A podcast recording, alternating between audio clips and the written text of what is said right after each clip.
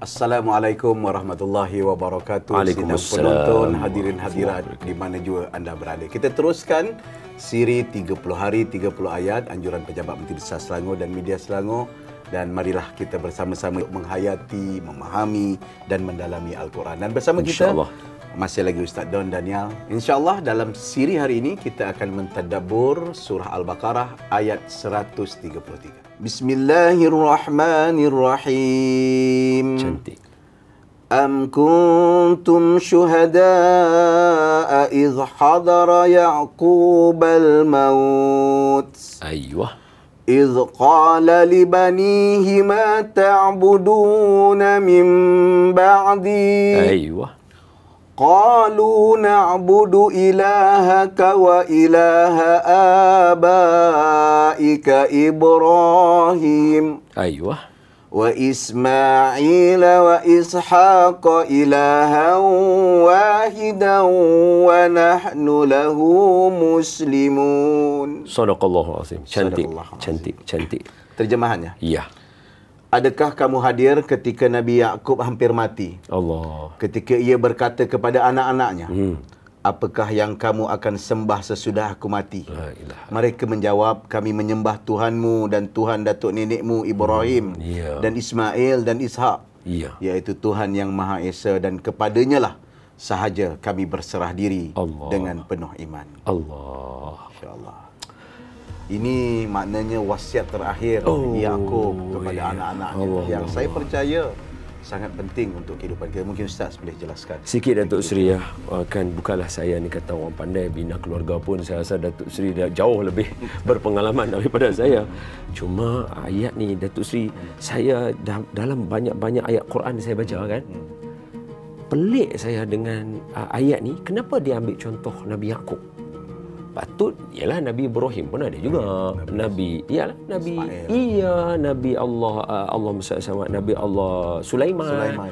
Pasal apa Nabi Allah Yakub? Jadi bila kita dalami Datuk Seri saya rasa tak ada lagi orang yang champion macam Nabi Yakub iaitu 12 orang 11 orang anak lelaki. Hmm.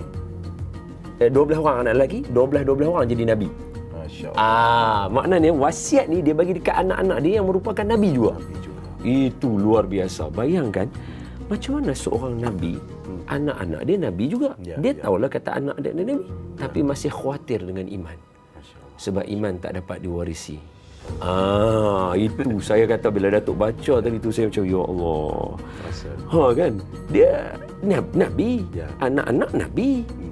Takkanlah menyeleweng pula Allah pilih kan? Ya, ya. Tapi masih khawatir lagi sebelum wafat nak make sure betul-betul anak-anak walaupun Nabi tak kira sebagai seorang bapa, hmm. saya nak make sure hamba semua mesti kena pegang dengan akidah yang betul. Ya, maknanya Nabi Yakub satu nabi pilihan, rasul pilihan Iya. yang melahirkan nabi dan rasul di Iya. kalangan anak-anaknya Betul. pun masih menasihatkan benda ini.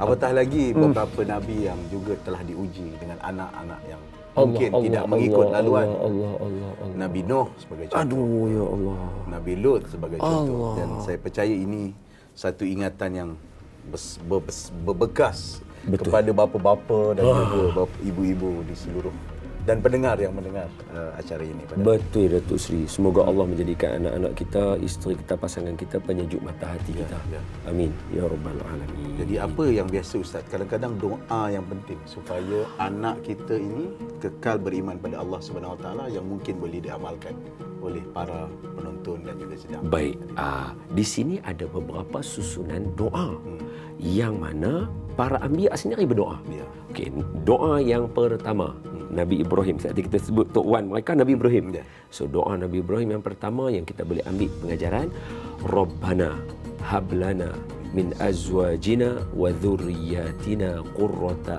a'yun waj'alna lil muttaqina cantik itu yang pertama yang kedua semayang Nabi Ibrahim juga Rabbi ja'alna muqimas salah wa min dhurriyyatina Rabbana wa taqabbal doa dan yang ketiga doa Nabi Allah uh, ala Muhammad Nabi Allah Zakaria uh, Rabbana hablana minas salihin. Ha, ini tiga rangkaian doa para anbiya untuk dapat zuriat mereka jadi nabi, pemimpin orang bertakwa. Masya Allah. Alhamdulillah hari ini bukan saja kita telah memahami, mendalami dan penjelasan yang diberikan yang sangat menarik berkenaan dengan ayat 133 di surah Al-Baqarah berkenaan dengan pengertiannya, sejarahnya tetapi juga amalan. Tiga doa dua daripada Nabi Ibrahim ya. dan satu daripada Nabi Zakaria demi menjamin keluarga Amin. dan anak-anak yang sentiasa beriman kepada Amin. Allah Subhanahu wa taala dan juga semoga ia menjadi amalan kehidupan kita sehari. Insya-Allah. Terima kasih sekali. Assalamualaikum warahmatullahi wabarakatuh.